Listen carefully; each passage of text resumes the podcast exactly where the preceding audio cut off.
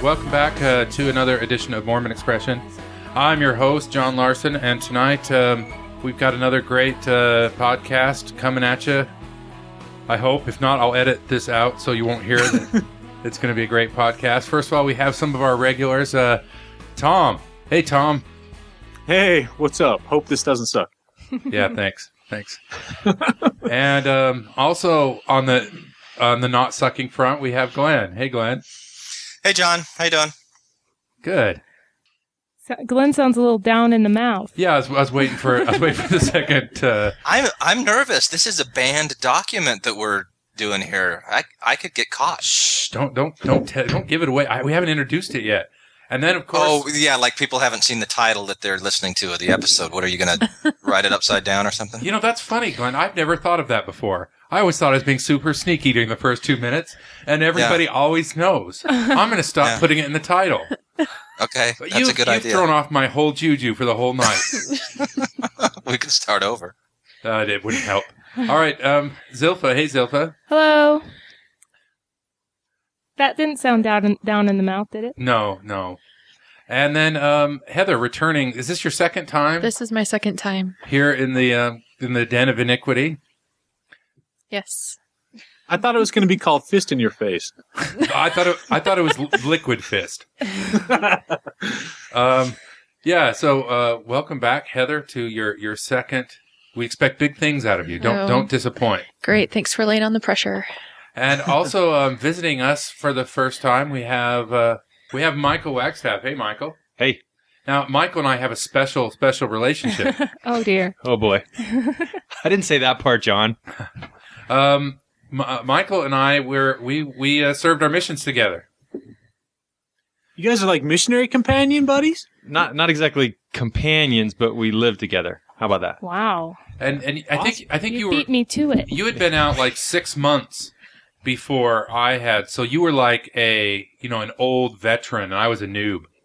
Yes, yes. Yeah, John said you seemed so wise. Is that so you what I guys said? went did you guys Yeah. ever go tracting together? I don't know if we did. I don't I don't remember if we did. We ate a lot of dinners together.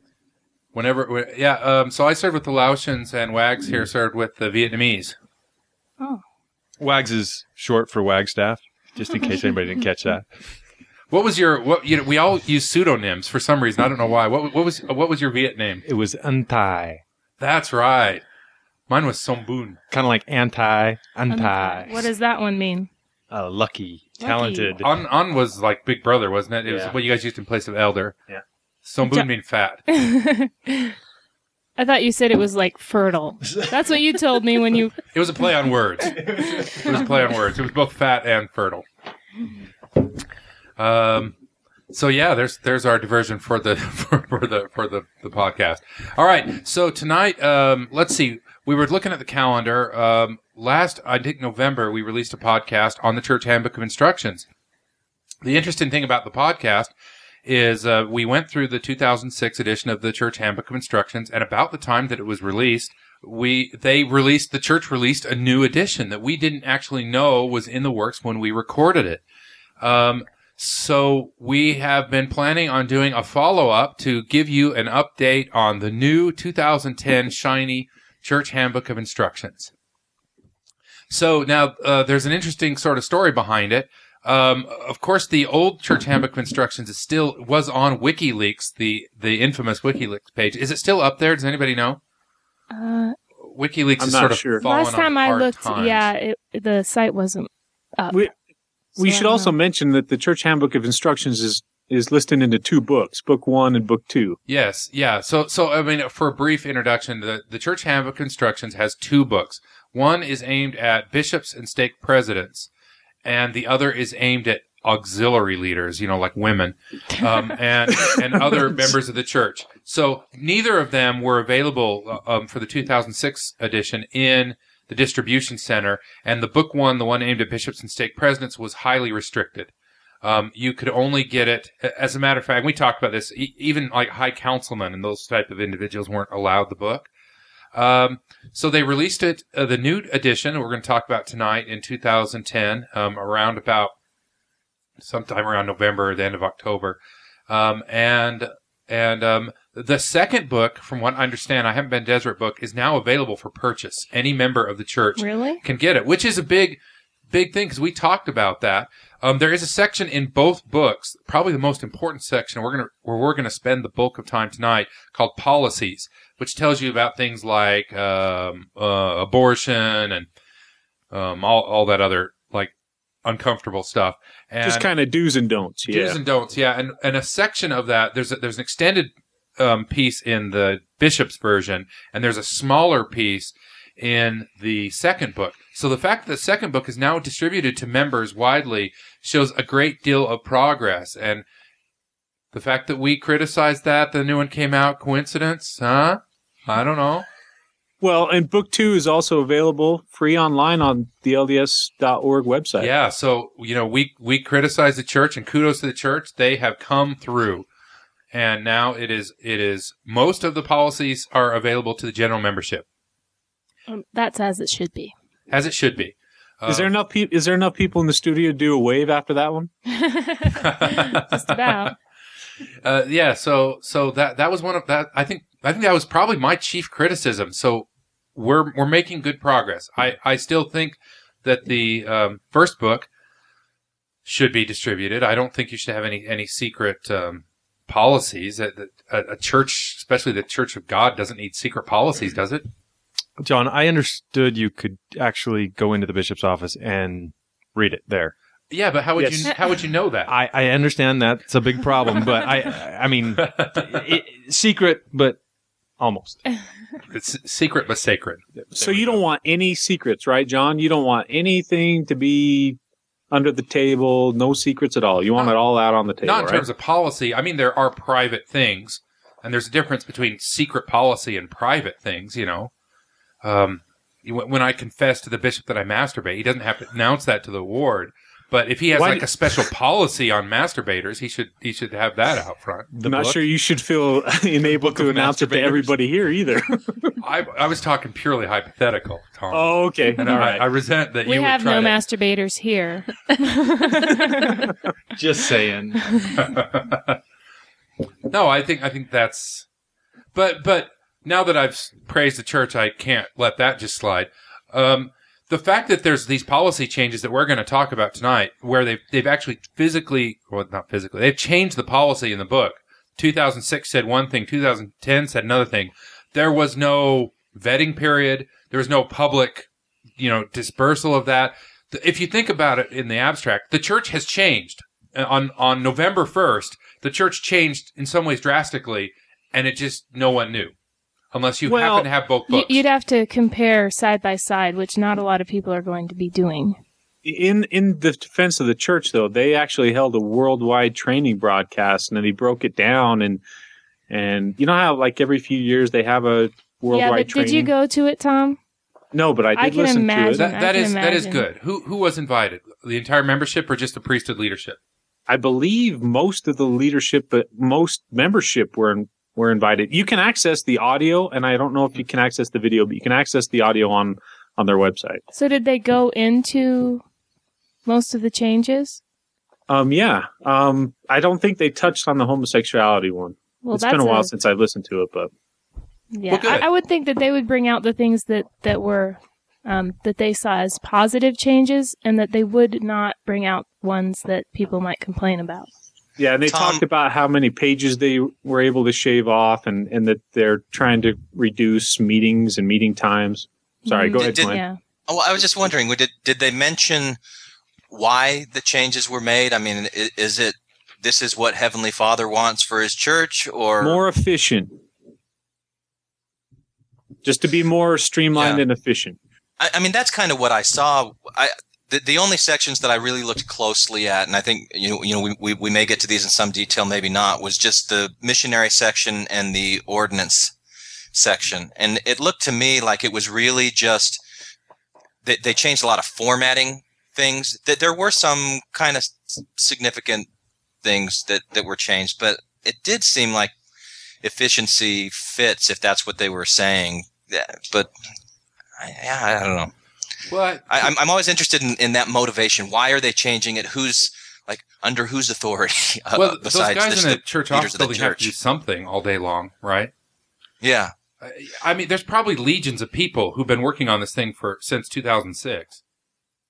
Well, it's like every time there were new APs in the mission field, there was a new policy that came or a new mission program that came out. You know, there's something that you've got to be doing. There's probably a new version of the church handbook of instructions that are being worked on now that people are looking at and what were the problems to to be clarified. I don't I don't know. That's not all bad. I, Yeah.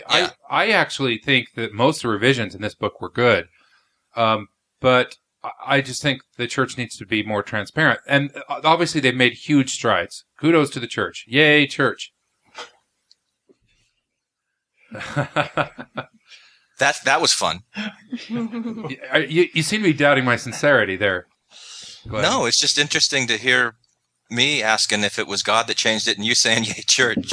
Yeah, you know, the church is a corporation in part. It's not fully a corporation, but they have to do corporate things. You know, they have to revise their policy and procedure manual. They have to have editors. They have to have all that kind of stuff. So that that that, that sort of stuff is just going to happen. Um, I just think this stuff should all be online and and out in the in the completely in the open. That's all. But funny you should say that because let's still go and uh, air this out in the open. They're not going to do it. I am. All right. Handbook one, Stake Presidents and Bishops, the 2010 edition. First of all, I want to say it, the, they redid the format and it is a hundred times better in, in terms of manuals. Agreed. If you like manuals, you'll like this manual. I'm involved in Oh, was technical that my writing, so problem? I All right, let's hear, let's hear the technical writer. Give us the, the Well, I don't. It's just organized much better, I believe. You can find things easier. Um, in the 2006 version, the welfare instructions were broken up into several several different sections in different parts of the manual, and they've consolidated it all to one place. I just think it's better organized. Yeah, I, I, I agree. And y- if you think about the, one of the problems the church has is they don't train their leaders, um, which must be a huge headache for them. Um, I- I would assume that's what mostly the powers that be, the 70 and the 12 do is just go around putting out fires from their, from their untrained Well, leadership. I think I think they would say they do train them, but I think the definition of training is what's up for debate. I, mean, if that's a good point, Tom. They, they, and and this is, uh, I guess that's where I was getting to is is they're trying to make this more digestible. This manual here, you know, where they they don't send him to like a six month boot camp in Salt Lake City or anything like that. So they they you know have to try to make this stuff um, presentable, and I think they made a, a better um, stride at that with the 2010 edition. And I just want to echo what Heather said about you know the technical writing, where the in, in the 2006 version they they might have six paragraphs that say some redundant things, and in the 2010 version they'll have two paragraphs really consolidate the message, and and where they do list out some some instructions, they'll start with active verbs like you should write or act or run, you know, and, and they're very consistent in the formatting there and they'll use numbers one, two, three, much more consistently than the 2006. So I, I thought from a technical writing perspective, it, it was much better there. Yeah, and um, that's going to help the problem that people don't read it. Um, speaking of people not reading it, let's talk about Packer for a minute. Um, with the 2010 Wow. fall session, did you like that segue? Wow. Yeah, that was that was like professional. Is that what you mean by wow? Yeah, I did. You're you're you're blown away by my my transitional skills. basking in the intelligence that is John Larsen. Ooh. I am. so so this thing was released right at the first of November. Conference um, was the first of October. This thing must have been proved final text late summer at the at the latest before it went to the printers. Um, so how come um, Elder Packer didn't read the, this manual because his talk contradicted um, the the statements and policies in here? I think he was trying to sneak out that talk before this came out. What, uh, what's, also, what's going on with the correlation committee? Do they need a shakeup? I mean, But when, no, I mean, but no, I- no members the- saw the saw the new version of of the homosexuality issues. Bef- I mean, before he did the talk, so he was free and clear to say whatever the heck he wanted. I don't know because in the missionary section when it talked about homosexuality, it used the word tendencies. Did it really in the new one? Yep. Yeah. I- I think I think it just goes to show that uh, President Packer's talk wasn't pre-screened. I mean, that's why they edited it after the fact. I don't know. I, I just find that so hard to believe that the, the church doesn't pre-screen the talks. Yeah, but the well, maybe church they only is maybe they don't Packer. I mean, pre-screen all the talks, but people in the high rankings, like the president of the Quorum of the Twelve or the First Presidency, maybe they don't have to be pre-screened. Yeah, you would Yeah, but- think that they wouldn't have to because who's going to pre-screen them themselves? No, but it- Exactly. it's the opposite problem. I mean, if some like knuckleheaded seventy said something like, "Oh, he's just a 70. but if a, if a member of the twelve gets up, I mean, people will people will drink the Kool Aid. You know, John, who's going to stop him? The correlation Yeah. committee. Oh no no no no! no. No. You, you got a you got a member of the old guard, the twelve. I mean, one of the old guys. Right? Yeah. Who's going to stop him? You just change it on the teleprompter. Yeah. I have Like, an oh. interesting question though. What did Packer say that's out of line with this new version? Um, well, you remember he he was basically well. Let, let's let's instead of my um, going on, let's let's look at the what the book says about homosexuality. Oh, So you we're got gonna- him, Heather. Well, I was just thinking about what he said, and while I highly disagree with it, I don't necessarily think it disagrees with what's what, with what's in the manual. Wait, you highly disagree with what I said, or Pat? No, Packer. Oh, okay, that's fine. That's fine. That's allowed. but not disagreeing with John. Yeah. Oh, okay. Um, so let's go through um, homosexual behavior um, on page uh, 165 of the new manual. If you can get your hands I on think one. it's 185 That's or 87. that's the 2006 version. oh, right, 165. Okay, got it. this is to build up suspense right here. This is the part that gets cut out. This is the part where Oh. John's trying to find where he needs to be. Okay, so homosexual behavior and same gender attraction, section 17.3.6. Homosexual behavior violates the commandments of God, is contrary to the purpose of human sexuality, and deprives people of the blessings that can be found in family life and in the saving ordinance of the gospel. If members engage in homosexual behavior, church leaders should help them have a clear understanding of faith in Jesus Christ. Um, while opposing homosexual behavior, the church reaches out with understanding and respects and respect to the individuals who are attracted to those of the same gender. Um, what's key here is what's missing. Well, let, let's let Heather break down the changes and what. Uh, Okay.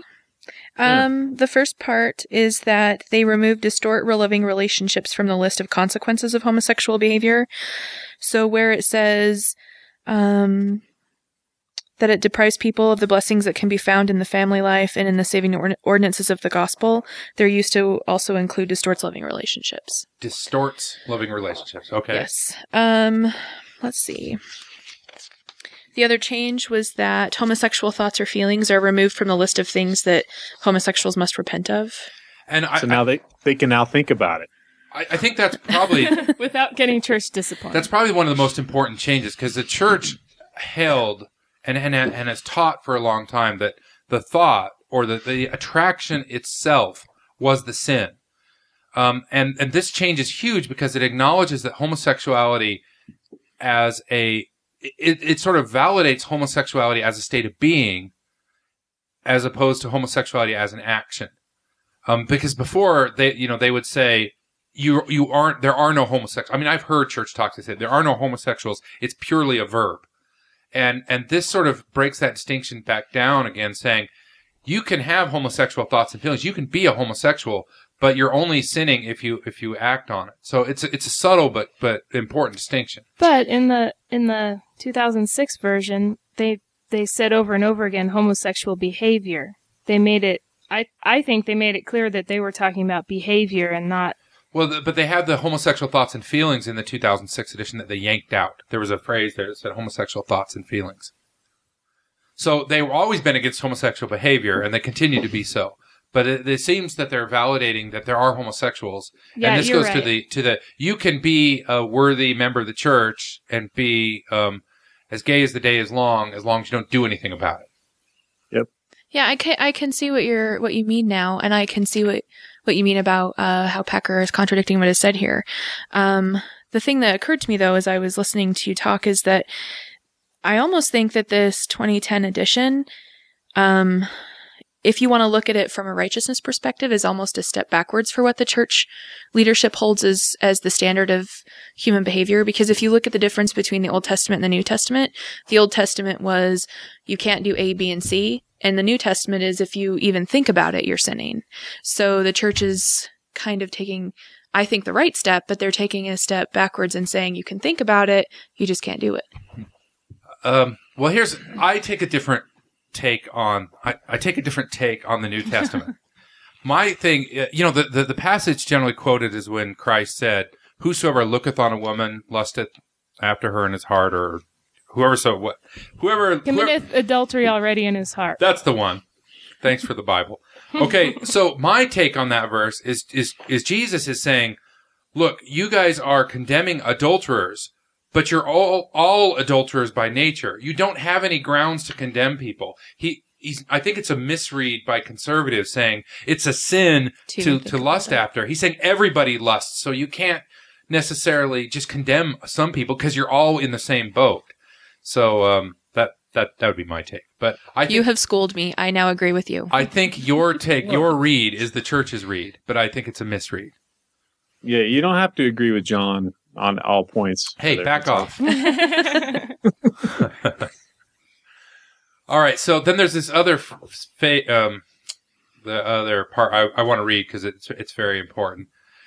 Um, because it, it, it highlights the point I was trying to make about what they added in the 2010 edition. If members feel same gender attraction but do not engage in any homosexual behavior, leaders should support and encourage them in their resolve to live the law of chastity and control unrighteous thoughts. These members may receive church callings if they are worthy and qualified in every other way. They may also hold temple recommends and receive temple ordinances. There it is. Homosexuality was decriminalized. Yep. Well, the thoughts and feelings, but not the actions yet.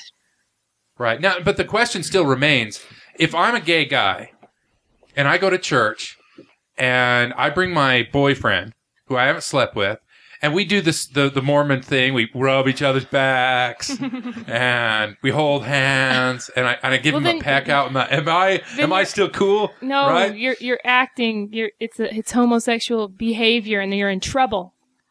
That- that- that's, Rubbing each other's backs? Oh yeah, that's okay for I the get- heterosexuals, right? I think that would be Of up course. to interpretation for the local leader. That's what I You'd, think. you'd get you'd get called in and asked to probably stop. I would get asked to not come back.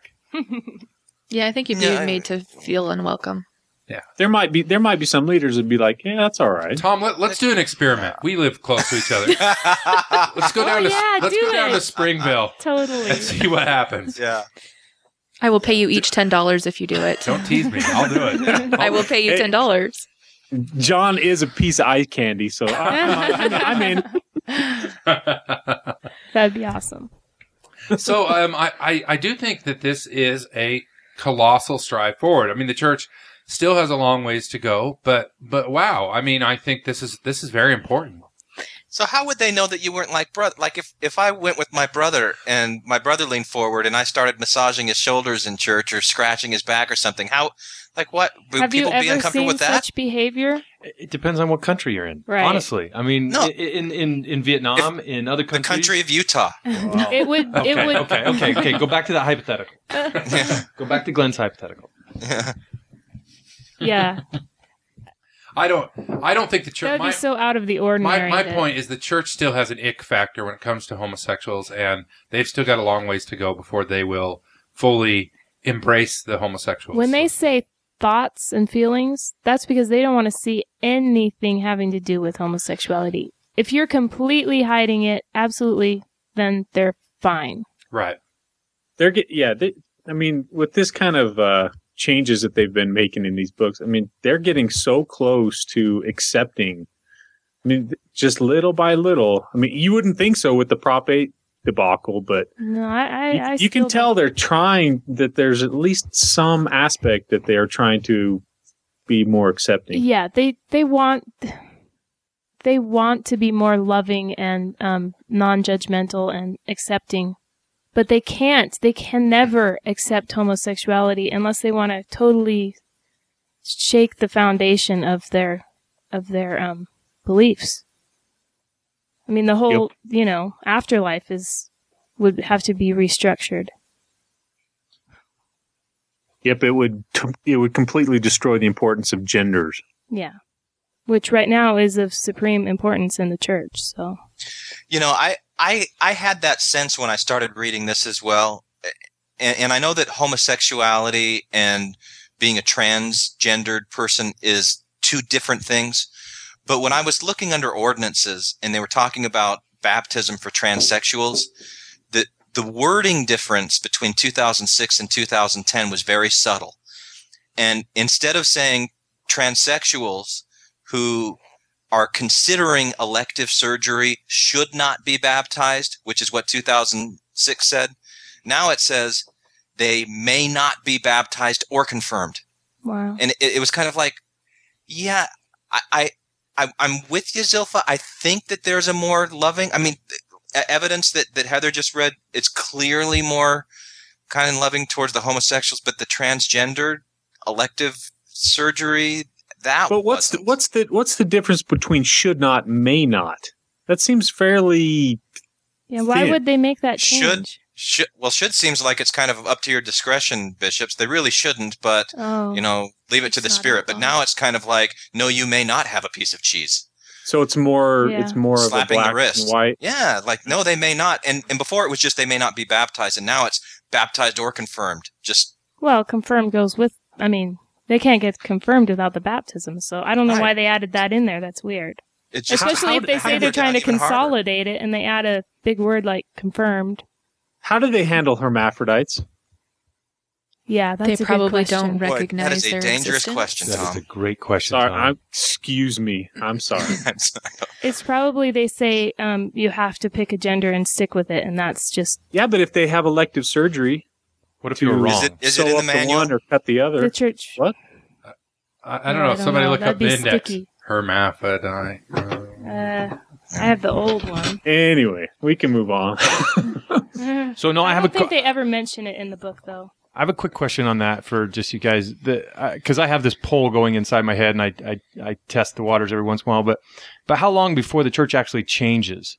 And this is a slow movement, but till there's a total acceptance. I mean, I, I read this article, and I hate to say they say or something of that nature, but it's a couple months ago, and I can't even remember who wrote it. Some guy went back and looked at some Joseph Smith doctrine and and reasoned his way into an acceptance of homosexuality that it could be done. And uh, I, I mean, I'll have to get a copy and send it to you guys. But uh, and I just just when do you think that change really does occur from from the little incremental steps to now we've 180 degrees? When they're re- when they're ready to face the really drastic consequences of it. You mean what do you from mean? It's- from the time of Joseph Smith to now? no, How- from now, from Prop 8 to to to no way, no how to oh, we just inched our way in the door. We just cracked the door. Now till the door's all the way open. Oh, okay. I mean, till till we've accepted and till the not not the the membership, the body, the culture, but till the church, the doctrine actually accepts. Well, if you want to look at the gay marriage movement in the United States, there are a lot of people who are saying that all we have to wait do is wait for the older The generation Court to, die. Oh, okay. And because by and large, the younger generation accept homosexuality. So my bet would be when people my age and younger are in Packer's position. So maybe about forty years. I- Yeah. I- I it would seems like the I- church always runs about twenty to forty years 20 behind. to 30 years behind, a generation behind. So, Yeah. and, but mike why are why are you assuming that it will Um, I, I just I, I think there was too much. to? Yeah, there's too much uh, with Prop Eight, and as evidence comes out, I mean, it's sort of it's to me, it's like the blacks and the priesthood sort of thing. How, how can you deny? How can you how can you live a life denying a, a group of people who hopefully you know the the evidence is is is trending in their favor that they're biologically this way, and you're denying them certain organizational rights? That that doesn't make sense. so is that is that what you mean when you say doctrinally accept Yeah. yeah. that that, that it's a biological origin Yeah, it, until And that becomes it- part of the nomenclature. wh- wh- I, I don't know. does how that they mean that can. gender's no longer eternal They'd have to change that, just like they had to change. Um, It would it would The be such a can of worms. The, the, wait, the You're gender eternal Cursed. thing's easy to change because you can just say, well, homosexuality is eternal. yeah okay Boom, it's done. I, I mean, it sounds weird, but that that's that's easy. The problem is all the other stuff. like e- The- um, the ma- one- eternal The marriage, creation and families. becoming gods and that sort of thing. Well, e- e- even Yeah, but even that- maybe maybe people with like a whole bunch of polygamous wives, maybe they'd be willing to, you know, adopt out some of their mass posterity. the, the, the problem is, I think Heather's exactly right. The next generation doesn't have the same attitudes, even in the church. Um, and of course, society, this, this battle is over. We're just fighting the cleanup fights, right? Right. It's not that long till society just a- adopts it. The poll numbers are there. The growing trend is there. The church is fighting on the losing side again. Um, but the question is, how do they do it without causing a schism? Because if they were to come today and say, all right, you know, ho- homosexuals have full fellowship in the church. They get married in the temple or, or whatever. You'd probably see 20 to 40% of the church break off into their own, their own thing. So I don't know if if the church, if the leaders gave, um, you know, la- laid it out there and said this is this is straight from God. Um, it, yeah, it depends on the reason. I mean, if there's some halfway logical reason, the prophet said so. that's true. But that's, that's a hard, because it's so ingrained into the theology. Yeah. it is. and- and I- I think they need to creep up there sl- more slowly and then and then drop the bomb. Yeah, all right. Let, let's break off the speculation. Where were we? Speculation, that was revelation, brother. Spe- speculation, revelation. Okay, I thought it was fun, Tom. it it, it was Party pooper. fun. My bad. Sorry. All All right, right, so Tom, the- you're you're like you're like L. Tom Perry. He's always the one in the corner of the twelve that stops these discussions. Is he? I don't know. Oh, okay. All right. So I, I, I, I gave my piece on what I thought was the most important one. Can I throw something in there though, real Please. quick? Um, something I thought was interesting is that the 2006 version recommends a booklet called Understanding and Helping Those with Homosexual Problems: Suggestions for Ecclesiastical Leaders. The 2010 um, edition suggests Packer's "God loveth His children." Mhm, I noticed that. So that does bring up even further questions about he had to have known about this if he was if his If works his- are involved. Yeah. And it, we should be clear, this was obviously written by a committee. I mean, we're, Right. we talk as if it's a monolithic thing, but, you know, I'm telling you, he owns the correlation department. There was no stopping him. which two members of the 12 are on the correlation these days? Does anybody know? I don't. I don't know. I don't think Packer is, but, Why not? He's the president of the quorum. He's got to be at least involved somehow. uh, well, it, traditionally it was an assignment of two of the members of the 12 who ran correlation, but I, I don't, But even but even if there are just two apostles that are in, that are in it, it's still got to go through Packer some way somehow.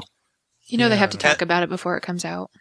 Heather, have you read that that book by Packer? I have read God Loveth His Children online, and I did not like it in the least. but I have not read the t- the booklet that's recommended in, in the 2006 edition, so I don't know if it's an upgrade or not.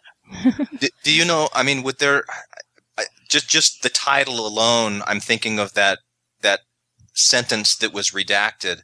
You know, why would a loving heavenly Father do that? Would there be any correlation between that and his book? Um, you know, That's I don't my remember. thought too. I, I don't remember in that booklet anywhere it saying anything about why would God do that. God didn't make you homosexual. It basically just says you're not allowed to act on it, and the members of the church are to love all members of the church. Okay. Okay, so, the love So is it's more associated more towards the members, Yeah. not towards God. Yeah, it, yeah. Okay.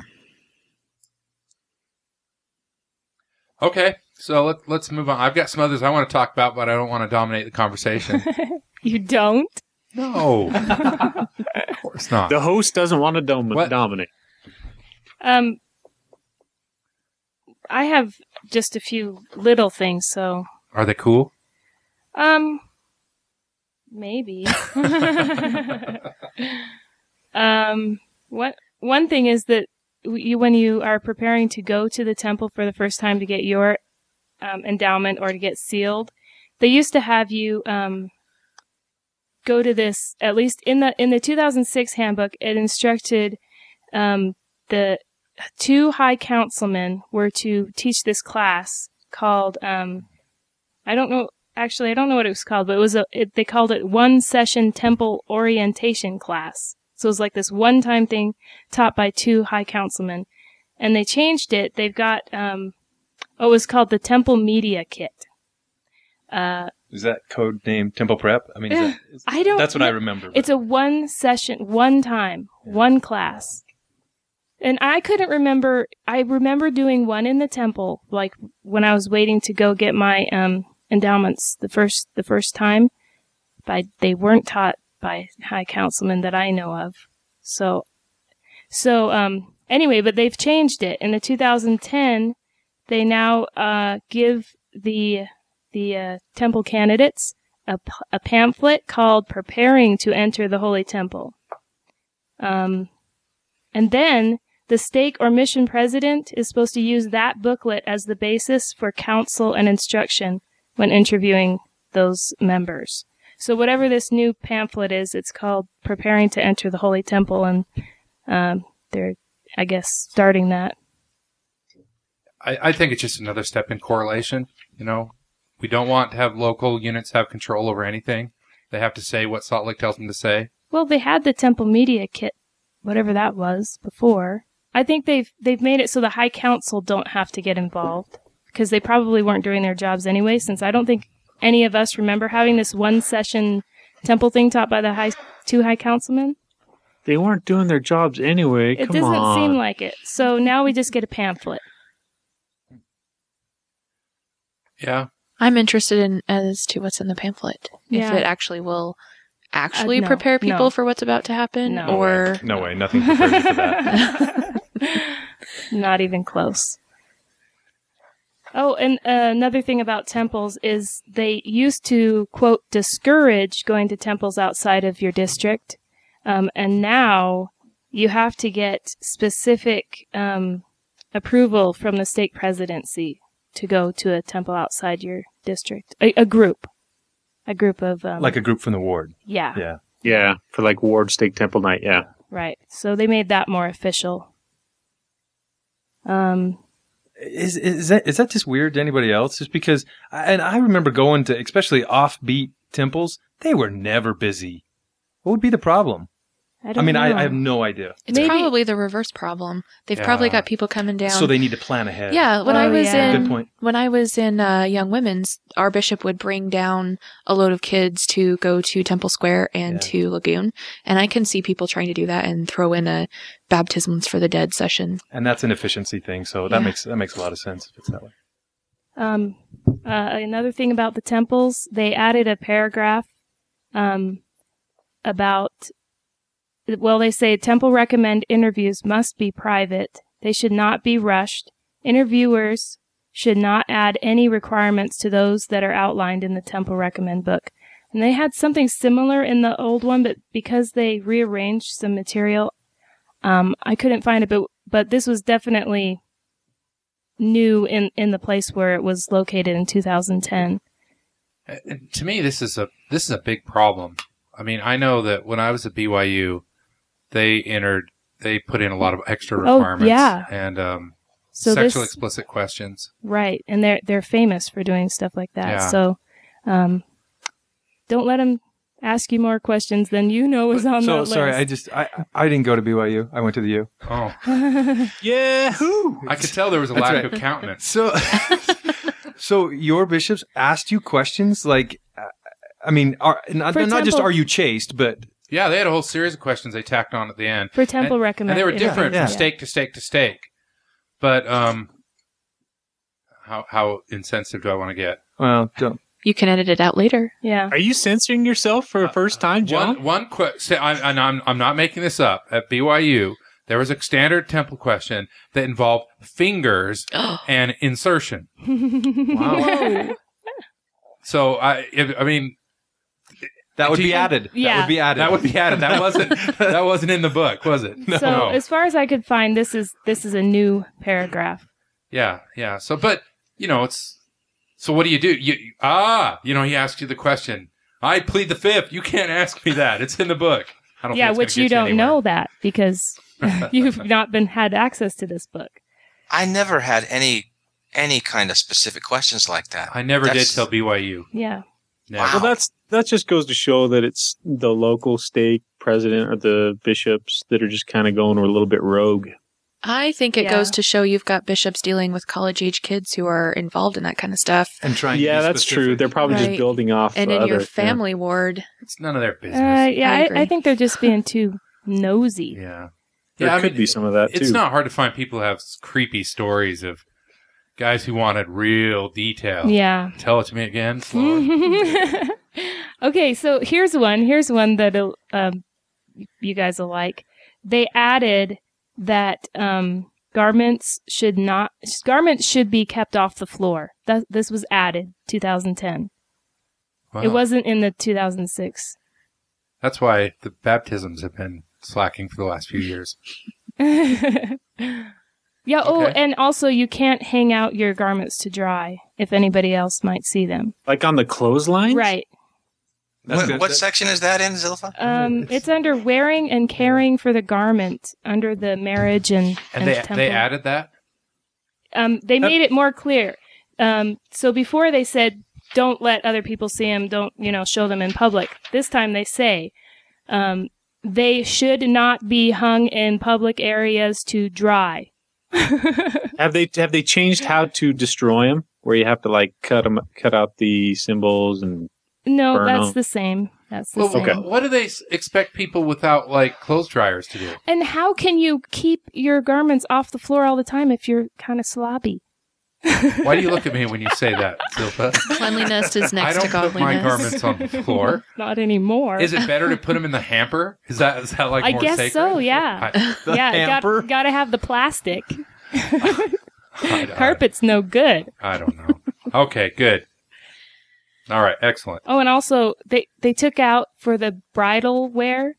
Um, they had a sentence in 2006 that really didn't make sense, and it was women's pants are not permitted in the temple under the bridal wear section. What's all Like, those who's gonna wear- wearing pants? Who's gonna wear pants for their for their wedding? But they took it out, so whatever. It does make you, as you read through these things, you know, eh, like when you read your policy manual at work, it's fun to think about. Every sentence in there was somebody did something at some time that they inserted that in. You always wonder what the stories behind this stuff are, you know. Like who was it that was putting their clo- their their garments out on the on the line, you know? Probably a lot of Oh, people. that's going to Yeah, rock a I lot of a small lot of towns. did. Yeah. Yeah. Uh, I mean, and how would you even notice? Oh, look at those, you know. you got to get real close to see those. And that's not very green. No, that's not. That's not. I'll just Not throw very it out there. earth friendly. All right. Um, I've got a couple more. If, if no one's going to speak up. Um, speaking of, Just prop- makes me sad, John. what makes you sad? Uh, This whole discussion, it makes me sad. It's just so pharisaical and legalistic. Hey, do you want to hear something that's not? Jeez. Our discussion or what we're discussing? No, all this stuff that's in the, it makes me think back to the Poelman line about, you know, if the Lord wanted to, he could provide a manual. Yeah, yeah. and then, of course, that got removed. No, we can't have that said in general conference. We've got to take that out because he did provide a manual. It's right here, and you cannot hang out your garments in Right. the line. It Come is. on. Well, and, you know, I mean, on that note, Jeez. garments used to be things that people sewed themselves, which They can't been. touch the ground. But now, you know, You You're have Can't- to you burn can't them and buy sell another pair. You can't make them Cha-ching. yourself. I think. You, I think you can. You just have to. There's a special instruction. I. I did. hear Really? that. Yeah. really, we should have I like thought a it was workshop. the um This- make our our Rolling your own with Mormon expression. I- the I- the, garment- gar- the Okay. garment yeah, workshop. this- uh, that's a great Is there idea. a special ordinance or a blessing that we can do once they have touched the ground so that we can purify them again? I don't know. I don't know what All right. happens if they touch the ground. That's the 2013 manual coming out. All right. you be ready. It's coming. But you can sew your your green you know your apron for the temple. You can't sew any of the other temple um garments. You can't make your own robes. You But you can't Yeah. make your own apron. Huh? Right. With I've their got a lovely apron that my grandmother made. Uh, Mhm. you know, it's very nice, sentimental family stuff. But you know, if it touches the ground, it's over. Oh, it didn't All say right. that about the temple clothes. You can Sorry, put those on the ground Okay. anytime you want. No, but I was in the No, temple uh, once, yeah, and I I've put been my yelled stuff down that on the- side, and the guy behind me started like. Don't, don't put your packet on the ground. He had Yeah. a fit, and it was it was in the Mesa Temple, which is on the second floor. It's not even ground level. I'm like, it's not not on the ground. This is like twenty feet up. Come This on. is the All right. ceiling. So I've got a couple of things I think um one that one that I think you should should make you feel better and that's that um these manuals are made for leadership and we have lay leadership and if they're going to have members of the church coming to them asking for help and questions and instructions they need some source to go to so I think that could probably be why the manual is important rather than it being pharisaical. But the other Why- thing I was Why going does it make the world a better place, Heather? Well, it, it does make it so that i- if you live in the fifth ward, you're not getting totally different Right. instructions from your bishop and stake president than than you know last year when you lived in yeah. Yeah. right. Mm. So If they look it up, well, I'm sure that they would if they if they don't think But- they know it. but I just But looked it's, up it's not meat hermaphrodites that and it you should wasn't be in there. commanded No, in no, all there's things. no for the same as a gender or- slothful and not a wise servant. I think we've got that in a scripture somewhere, and yet we've got these exhaustive manuals. But people have proved over and over again that they can't be trusted with um, Oh. making these kinds of decisions for other people. Yeah. Yep. Yeah. When when we abandoned the United Order, it was the church handbook instructions all the way. Well, they also people don't want to, th- you know, Think? think, of it for themselves. They want to be told what to Yeah. do. That's true. But as far as an improvement to the church handbook of instructions that I noticed is that um, in the abortion section and the gambling section, there used to be statements saying that members of the church should work towards legislation, and those have Mhm. been removed. So, and I think that is a direct result of Prop 8. Yeah, and was, so the I church was is backing bring that off up that. too. That that the church got in trouble with Prop Eight and still facing some issues. And I I, I agree. I think that was removed from Prop Yeah. Eight. It's just too dangerous to have the membership out. Well, and I think it damages otherwise good, faithful members' relationship with the church to say, you have to get involved, you have to stand up for this. Where they've removed it now, people can still, you know, toe the party line and believe what they're supposed to believe, but they don't have to, uh, you know, they don't have to, uh, be involved. I like you, Heather. Thank you. You make me feel better about all this. Thanks for cheering Glenn up, Heather. You're the first one on Mormon Expression to ever do that. Aw. That's not true. I like you too, Tom. I like all of you.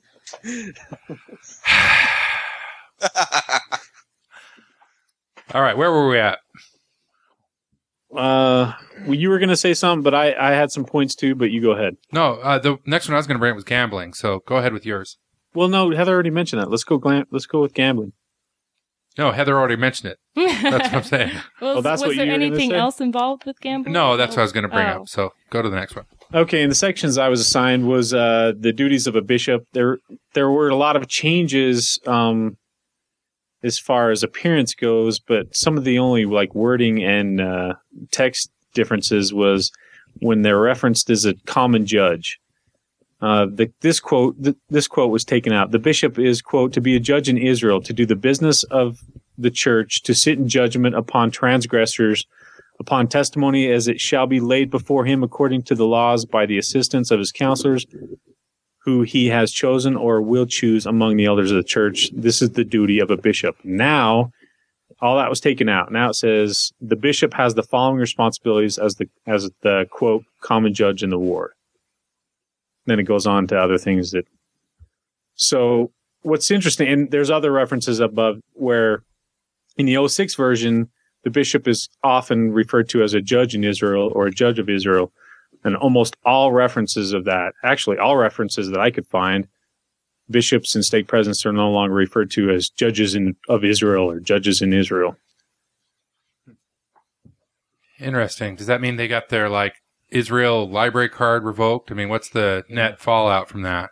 I'm not sure. I'm not even sure what the reason for that would be. I might have an idea. When I was in uh, high school, my seminary teacher insisted that he would be our judge at the judgment seat, one of our judges. As a seminary teacher? yeah, be, well, because he had priesthood authority over us. He had been he had been Okay. given uh oh now the word Stewardship. stewardship. Thank you. He'd been given stewardship Nice. over us, and therefore it would be his responsibility to judge us. And I went rounds and rounds with him on that. so I wonder if there were a lot of people abusing that term, and maybe that's why they reduced its impact, p- perhaps. Hmm. Could be. It could be that a judge in Israel sounds more powerful and carries a little more responsibility than just a common judge. I'm not sure. And it, it might be so that other people didn't pick it up. And Oh yeah, you, you know, you know, the, the Whoops. the Jewish community sometimes gets um, all up in the church's grill on the uh, baptisms for the dead, and maybe they're just like trying to avoid. I don't know. Pure speculation on my part. And then in the interviews and counseling section, um, there was some references of how the bishop used to have exclusive authority and responsibility to do certain things. Now he can delegate it to some of his counselors, which is nice, I guess. One thing that kind of raised my eyebrows a little bit, just because it affects me, is it says six months after the annual interview with the bishop, each young man and woman ages 12 to 15 has an interview with the with the bishopric member who oversees that quorum or program. So every six months, if you have a child between 12 and 15 needs to have an interview with the bishopric. I thought, I thought that was the policy back Yeah, when I was a kid. They never did it because that if you add up, if you have a normal like size ward in Utah, you just can't do it. It's an impossibility. Well, before it was because it was just the bishop that did it. And now he's delegated to the trio. Oh, okay. That, that was done when I was growing up. I mean, whether it was policy or not, I don't know. Every six months. yeah. Oh, yeah. yeah, But not always by the bishop. I think So- mine was yearly. I don't think it was every. It, six it was supposed to be six months when I was a kid. Hmm. Um, There was there was one little reference here that that raised my eyebrows. That was a little bit. Uh, it was a change. It was really subtle, but I picked up on it. It says, "Stake presidents and bishops, council members who seek spiritual." This is in the in the same interview section. Stake presidents and bishops, council members who seek spiritual guidance, who have weighty personal problems, quote, who have doctrinal questions, or who have committed serious transgressions. And before it just said in the 2006 one, it said council members who seek spiritual guidance, who have weighty personal problems, and have committed committed serious transgressions. So they actually inserted who have doctrinal questions. Wow. mm. So from burning 06 problem. to 010, there's more doctrinal questions, I suppose. Well, obviously, those are coming up. Internet or whatever. Yeah, there's things out there that are. Like Mormon expression. Tom- Hey, hey, don't drop names. Tom, just a quick question. It's a little bit ancillary to what you're reading, but is there any way, did it talk about anything if, I mean, I've come across this a lot, if there's a split um, uh, between a, a husband and wife, there's whether they're divorced or there's a, a major split in beliefs, and one's active, one's not, the children are active, and most, the, the inactive spouse has said, no way, no how do I want my child in an interview with the bishop alone and being asked the questions that are typically sometimes asked there. Yeah, that, that's that's not a new policy, but what's supposed to happen is that the bishop or the church leader is supposed to let that parent or guardian in. Mm. and in and it is it is a official policy that a church leader is always supposed to have someone in the adjacent room, uh, particularly a male member, because females don't count. But uh, if they have like an executive secretary or another bishopric member in the adjacent room, just so there's no misunderstandings of A- adjacent room with the door open or adjacent? no, I think just Doesn't- over. I mean, next to, so they could hear if there was any struggle or, this is or a- she this said is a no strange thing. or something like that. Because yeah, I, it doesn't have it's still closed door. I was a ward clerk, and the the doors they use are heavy by design, so that you can't hear. Uh, the bishop could well, be and, doing anything and most he bishops' offices have the little speaker Window. that uh, is soundproof or whatever. Right? Yeah, I, that's. I, understand. I mean, And- the church is really in a bind on this Could one. take advantage of someone without them saying, you know, without them calling out or anything. Now, let's be clear. I think the probability of bishops taking advantage of somebody, of like molesting or raping somebody, are extremely low. Also, of low probability, but probably happens a thousand times for every abuse case, is consensual acts behind the door. Mm, Those come up every once in a while, but still, once again, probability are low. But more importantly, the church is just open to anybody coming in and say, I mean, the church is an ATM machine. You want thirty thousand dollars, and you're uh, female. It's well, supposedly, claim, yeah. supposedly they're starting to tighten that grip too. How? I don't know. I'm just I'm just going off what I've heard, rumors that. Well, uh, what? Go ahead. No, no. I, I, I, I think you're right. I think the church is concerned about this. I think, but there, there are accounts out there. of The church settling. You know, you'll see this big case come up, and then six months later it disappears, and they say uh, we're we're under gag order not to talk about it. Yeah, I'll tell you what came with the gag order: a, a pile of money.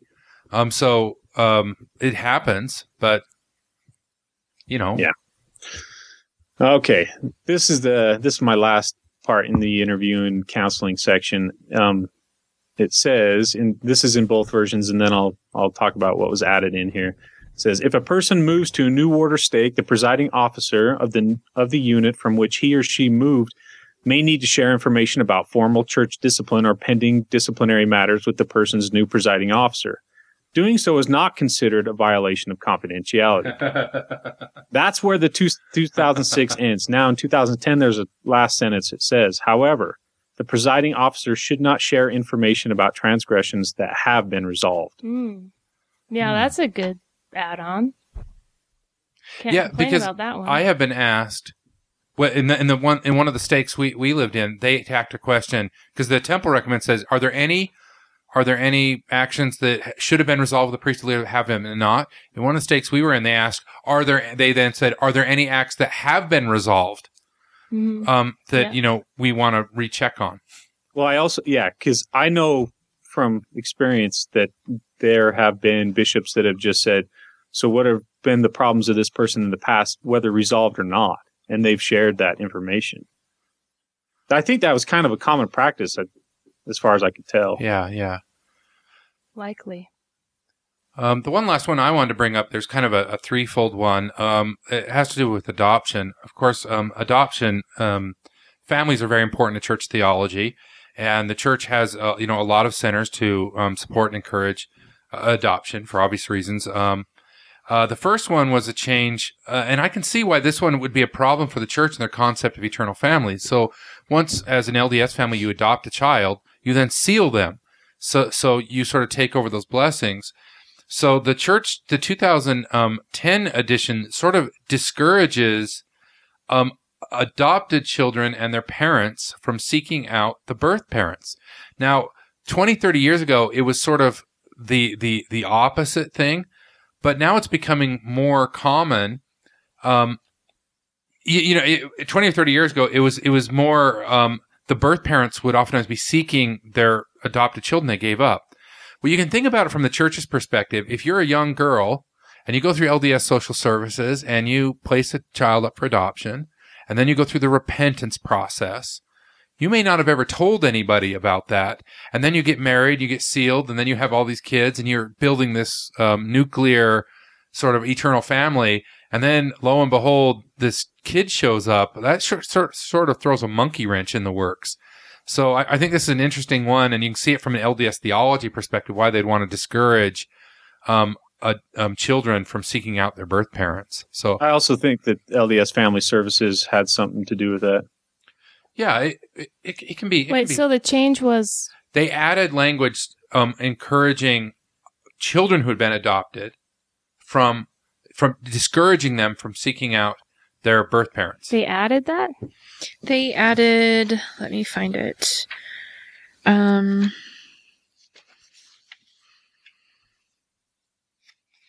And John, you're just saying because of the priesthood line, the theological reasons. That's the reason. Yeah, I don't really- for this. Yeah, I, I don't see this as. I'm, I'm not. I'm not trying to criticize it. I'm just saying you can see theologically why they would want to I don't put see that in. theologically. I just think that um, that it could be damaging socially to the to the birth mother. I, I, I think I think in the in the Mormon paradigm, for somebody, so, so let's say you're the Relief Society president, and then this kid shows up that you birthed out of wedlock 20 years ago. I think in most American societies, people would be like, "Oh, 20 years ago, we all screwed things up 20 years ago. How wonderful you could have a reunion." I think in the LDS paradigm, they'd be like, they'd be shocked of the war that that would happen. So you're saying Yeah. the child got adopted by an inactive or or whatever. Maybe another L- maybe another LDS family. oh, But- but see, I don't see that as a problem. I don't either, but the church does. See, the church would discourage its members to get on the Maury Povich show and have the DNA testing where the woman's like, no, you are the father. And he says no. And then they come out with the test and he's like, you are the father. And then everybody cheers, you know. I think the church would discourage that. Now, um, there's another one that um, the the 2010 edition added of this about grandparents. Grandparents and other family members should not feel obligated to facilitate parenting by unmarried parents, since the child would not generally be able to receive the blessings of the seal of the sealing covenant. Now, I I have some background personal experience with LDS Family Services, and I've talked to several people in LDS Family Services. The number one problem they have with adoption is the parents of the um, the the birth mother. Want to So the- keep the baby and raise it. Most LDS adoptions that are stopped are, st- according to what I've been told, Or- are stopped by those are those grandparents. They actually want their child who who got pregnant to get the responsibility and and face what she did and raise the child. You're Other- talking biological grandparents, Yes. right? So Okay. so so Yeah. the daughter gets pregnant and the the biological grandparents in the LDS paradigm tend to be very um um they they don't they they tend to um They want their child to keep the baby, mhm. Yeah, So it's that they don't, because it's their like, grandkid too. shoo away Yeah. responsibility. Yeah, and also that that they would have a relationship with that grandchild. So, so they tend to they tend to take on some of the par- parental duties the grandparents do, and what the church is saying is, if you do that, grandparents, then in in the church's language, the child would not generally be able to receive the blessings of the sealing covenant. So that sort of grandparental um, cultural thing inside Mormonism is sort of on the backside thwarting the Mormon paradigm, which is the sealing between children and their parents. Unless they officially adopted the the child, then they could have them sealed. then the, the last one, So, go ahead. Is it sorry. saying is it saying John that the Abrahamic covenant has been broken? It doesn't continue through the uh, illegitimate union. It says nothing that- of the source, brother Tannehill. No, I, I mean is, is that, that that that's the implication, right? Yeah. Well, I think Yeah. what it's saying is that Mike's with me. I'm with you. I mean, it's That's a different the, Mike, that's but the it's the same implied. message. I think what it's saying is grandparents quit trying to dis- to encourage your kids to keep these Right. illegitimate babies because they need to be sealed to somebody. Right. And if you And they're not sealed to you. How is right? it you can Yeah? say in a sentence Right. what takes me like six minutes to get through? Because I'm a technical writer. No, I'm not actually. Just joking. but while we while we're talking about children, there's one important part that they added. Um, they they didn't mention children born through surrogacy in the 2006 version, but the 2010 version they added a paragraph that says that if a child was born to a surrogate mother, the stake president refers the matter to the office of the first presidency to determine if that child can then be sealed to the intended parents. Well, the 2006 one discouraged it. Just says it's discouraged. Right. So- and so this one That yeah, that gives them a, maybe a, a way to go ahead and, and make that legitimate with the church. well, and you can see that the church struggles with all these issues because you know the paradigm is you get married, you have babies, right. and when that paradigm goes off track, yeah, you don't then- have a uterus. How are you supposed to have babies? Right. So so so you know the church tends to be when it comes to family things less sort of hardline than say like evangelicals on, on some of these issues because I think they they sort of want to to encourage those those family relationships. But there there are two really major things that I want to mention really quick. One of them is um, there was a, a big change in the marriage in a temple for time only. Um, before they had three qu- qualifications, and if you met all of the qualifications, then um, then you could be married in the temple for time only. Well, they changed they changed it, and the major thing that that's different is um, in the old version, the 2006, um, the woman, it said the, wo- the woman is already sealed to a previous husband who is deceased or from whom she is divorced. And the new version um, says that the man and the woman are each already sealed to a spouse who is deceased. So if they're if if if they're each already sealed to a spouse who is deceased, and that neither the man nor the woman has been involved in any divorce while a member of the church. And the 2006 version said that they that that um that they could have been divorced. And this one says they can't have been divorced. So that's a big change. Well, my understanding is those time only marriages are kind of hard to get. You have to be connected anyway. So Could be, but I don't know why they changed it that, that you can't have ever been divorced while think while a member of the church. we could probably puzzle out what sort of sticky issues came about. I, I think the problem is getting divorced and getting your sealing canceled are two different issues. So probably the issue where somebody got divorced, they didn't get their sealing canceled, then they got married in the temple for time. It just all is a sticky mess. Yeah, well, it does say that for a woman, she can't get married if she's um, currently trying to cancel a previous sealing. Right. Yeah. Women can't get sealed to more Even- than one man. Right. So if if he was deceased and she wanted to cancel that sealing, but if she ever was divorced, she can't get a time only. I need a Anyway. you, I need a flow chart. I- I know This th- this is one was really man. was really hard because they they have it all all um, changed. But okay, the other major one um, that I wanted to mention because uh, it's pretty interesting is the qualifications for temple workers. They've added um, Facial hair? you must have facial hair to be a temple worker. No, um, they did have ten uh, uh, qualifications. Now they have twelve, but they're not the same ten. You know, th- they didn't just add two. Um, some things that they added were um, no divorce in the last five years, Mm. never having church discipline for sexual abuse, Hmm. never had their membership record annotated. What is that? Wait, wait. like disfellowship or what? What is annotated? Is that They could put any kind of yeah. annotation on your membership for different reasons, like maybe you had a homosexual There- encounter when you were a teenager. Like That gets participating on a marked down? podcast? Yeah. Ho- ho- homosexuality gets annotated. You're in trouble now. Child sexual abuse gets annotated. Um, um, th- there's there are a few other things. They're usually they're pretty. Serious. Yeah. Yeah, Um, they're if you serious. if you've mostly embezzled criminal from the stuff, church, right, John? Yeah, if you've embezzled from the church, that gets annotated. Um, I can't remember them all. There's not very many. Rape, um, murder. Yeah. But homosexual is is one of those things. Homosexual um, Oh, it is. actions. Yes, I'm ho- pretty sure, homosexuality yeah. is, is an- Yeah. annotated. At least it used to be. Um, uh, so uh, it used to say respected in the church. Um, and now it says and the community.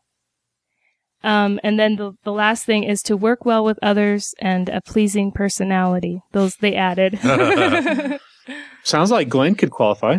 Ooh, well, He- he's a little sad. I don't know. Uh, I don't But like he's, anymore. but he's, the But he's annotated loved- he's loved membership by the record community. might have a loved by the community. yeah. By the Mormon expression community, anyway. I don't. I don't understand what you're saying. trying to give you a pat on the back. Cheer up, bro. So Thanks, man.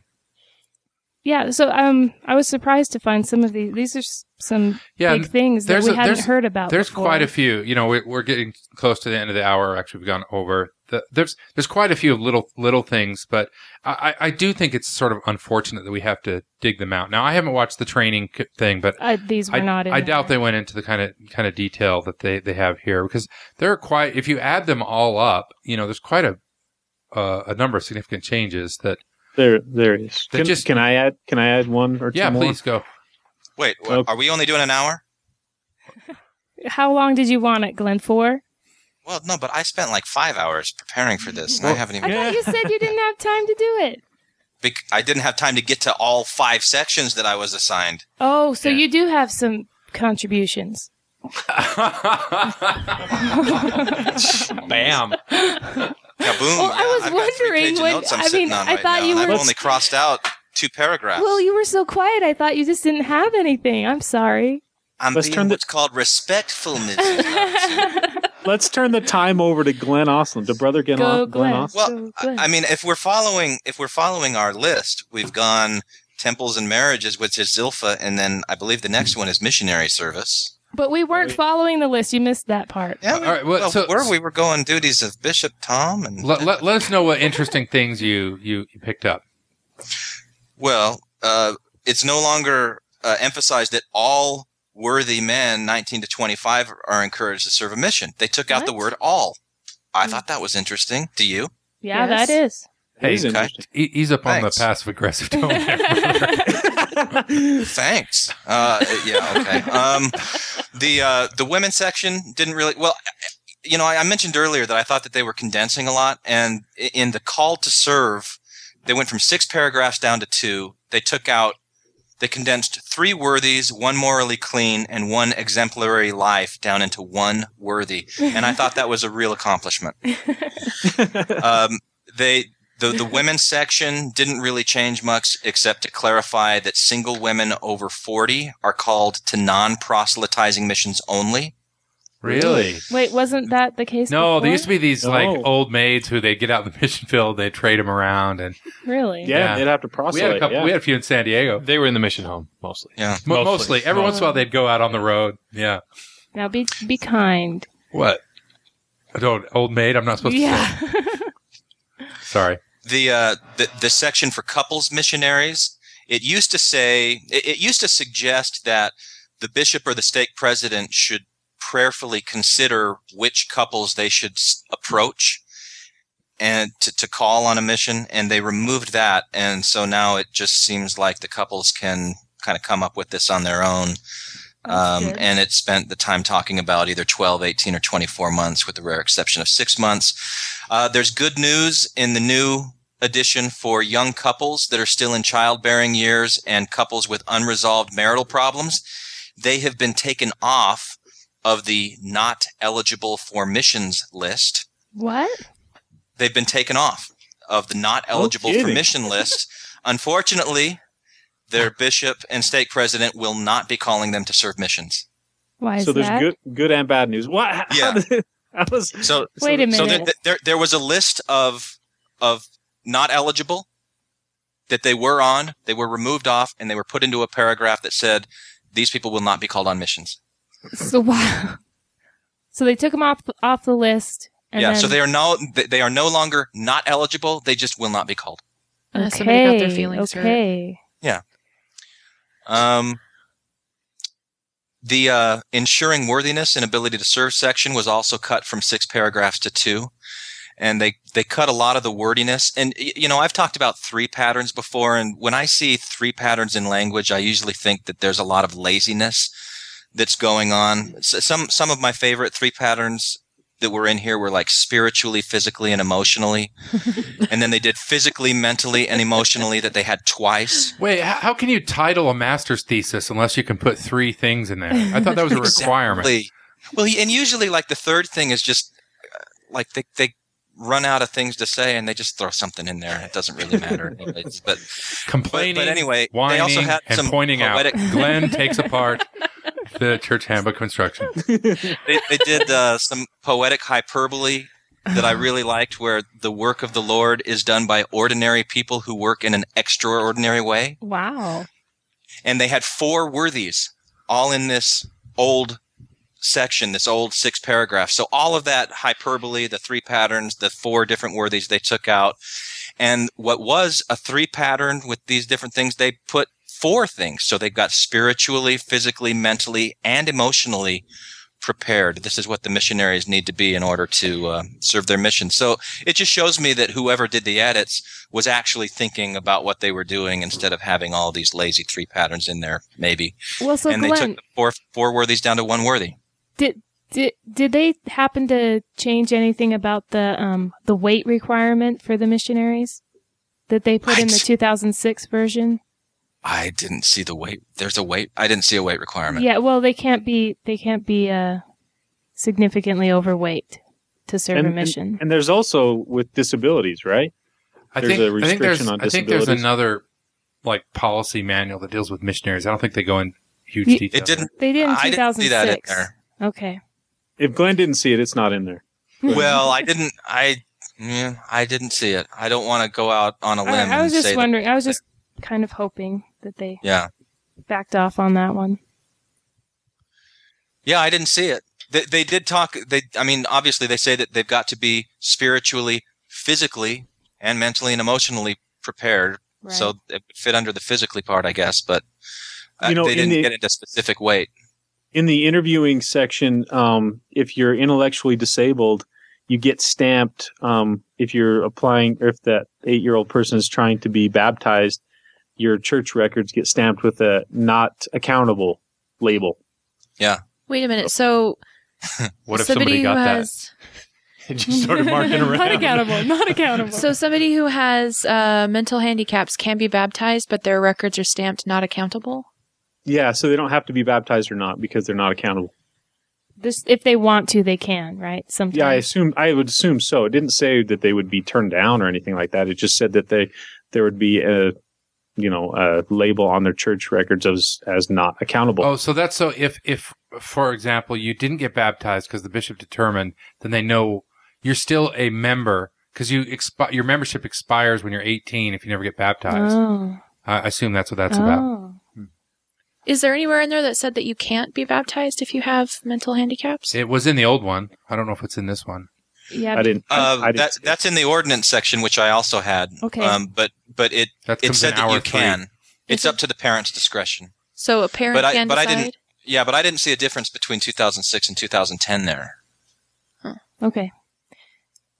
in 2006 they singled out homosexuality as they were talking about promiscuity inside or outside of marriage. But in 2010 they removed homosexuality and they just left it at, at sexual promiscuity. Well, the the new missionary um, policy says two homosexual encounters, you're out. Strike two, you're out.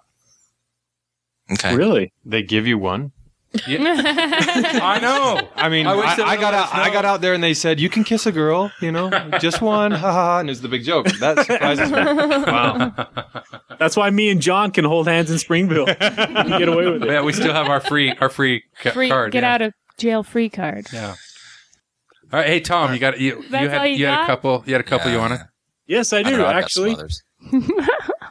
Okay, uh, in the most in in the two sections that I thought would be dead, there was there was two little things that I wanted to mention in in records and reports. Um, the bishop used to have exclusive authority over all the records keeping of the ward, but now it's over the bishopric. Um, these two line or these two paragraphs were taken out. Um, one of them I love because I actually thought of John Larsen thinking, this is mamby pamby right here It says uh, when mo- this is in in reference to recording uh, records and membership numbers and stuff. When monitoring attendance, leaders should consider that some members may be on church assignments outside the ward. Other members may be required to work on Sunday or may be away for vacations and other reasons. Leaders should also keep in mind members who are ill, members who are confined to their homes or to healthcare facilities, and member members who are giving care to on Sunday to those who are confined. All that was removed. Hmm. Hmm. And So And was the bishop to- there supposed to used- count them or not? It was um Why why did they have those things in there in the first place? What was he supposed to do with that information? if if you were to ask me what it sounded like to me is um, you're supposed to take in consideration when you're counting numbers or counting members that there are some people that would be there under normal circumstances but are not there so it's okay to count them Yeah, that's kind of what I thought it sounded like. Yep. Hmm. So they took that out. That's good. and then there used to be the whole name removal section how you, when members request to have their name removed that whole section was removed and then was co-named with church discipline so I, Wow. that obviously was a pretty big deal Yeah. So if you ask to have your name removed, then you're under church discipline at that point. Hmm. i guess so no, they can't do that. I think they just want to make it as hard as possible for people. Well, Well, I they, they can't- put it under the heading of church discipline. I don't. Glenn, Glenn, you, you had a couple more. there was an emphasis in 2010 that with the ordinances, eh, it's got to be a Melchizedek priesthood holder in most cases that is temple worthy. For- So for they what? got to be paying tithing to be doing a lot of these things, and that wasn't in the 2006. So that seemed like it was a really big change as I went through, and made me a little nervous. I've heard some brouhaha about that on online. Yeah, That you have to be temple worthy to perform ordinances for your children now. yeah. you mean a baptism? Baptism, even even Or uh, baby confirmation. blessing? In a circle or whatever. yeah. Oh my gosh. if if you're going to speak as the voice, if you're if you're not temple worthy, you can stand in the circle, but someone else is going to speak as a Yeah, that's voice. pretty huge. And uh, yeah, I, Yeah. It seems like that one's been bouncing around for a while, maybe informally. yeah But, yeah. Well, it's Yeah. probably a way to cover themselves because you've had this issue about if the person who does the ordinance wasn't worthy, does the ordinance stick? There is a, I have seen it. Right. There is a form, like a temporary, like if you're going to bless, at least there used to be, if you're going to bless a baby, like you're going to go down to your parents' ward, there was a recommendation form that you could take that said, I, the bishop, say this guy's worthy to do the, it makes sense, I Um, guess. I mean, in their paradigm. yeah. So I, I've seen that form, so it, it's been around. That's all I had. most excellent thanks for pepping that up that was awesome All right. You know, the so a lot, a lot of things, like I was saying before, there's a lot of things that l- little things here we just you know didn't have time to go over. Um, you know, the one thing I, the one last thing I, I want to mention is sort of what wasn't in there, and I'm going to go back in the Wayback Machine. I, I remember I was sitting in conference. This has been years ago, and I think it was Hinckley speaking, and he said, you know, we realize we're taking everybody's time. We're, we're taxing everybody. There's a lot of meetings, a lot of stuff. So we have, de- we've undertaken a top to bottom review of all of our programs and we're going to see, you, you remember Mhm. this? Yeah. Um, I think it was two years later they came out with the new young men's program and didn't get rid of the old one. So Yeah. that they, they, they gave all this lip service to this thing. Yeah, and that's when I think that's when they came out with the name of Relief Society meetings that nobody could remember. Oh yeah. So, so you know, my, my point it. is, they talk about wanting to simplify this thing, but not a single meeting was removed from this. Not a single, you know, redundant program or or or overhead, you know, calling or all this stuff. You know, all this stuff is is some of it's doctrinal int- doctrinally interesting. Most of it is nitpicky, but there's no real, you know, structural change. There's no real effort in simplifying the program. So that's what wasn't in the 2010. Um, Sometimes I think they try too hard to oversimplify things. And then it loses its heart. I think that's what what's really happening. Well, they too they try too hard to correlate things, right, and that's what they they think is simplifying. because they could easily say, "Hey, you know, Relief Society and Sunday School, those things are about the same. Let's just combine them into one." You know, but they don't ever do anything like that. Or the branches that we did two hours in church, and Loved which is it. fine. It was great. Yeah, it was great.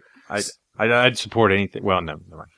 I still, I, I still me hear. I still hear rumblings of that eventually they might go to one or two hours. Just I wishful that thinking. occasionally. Yeah, those rumors have been around for thirty years. Yeah, Wishful thinking. Yeah. Yeah, the, the, here's the problem. I'm and and I'm being pretty serious here. If they if they were to get rid of like either the Relief Society or well, they wouldn't get rid. If they were to get rid of Sunday School, they'd have to lay off 200 people in Salt Lake, and they don't want to do that. There's the committees who approve the manuals, and the people who edit the manuals, and the people who write the manuals, and Yeah, most of them are probably related to the to the people who make the policies. I, I, I don't And know. while I'm, and I'm while just, I don't know. while we're speaking of meetings, uh, my heart goes out to all those of you that are going to meetings. I I, I just remember church Sundays actually being gone away from my family for sometimes more than eight hours. That's not uh, fun. So here's the Mormon Expression recommendation for the 2013 edition.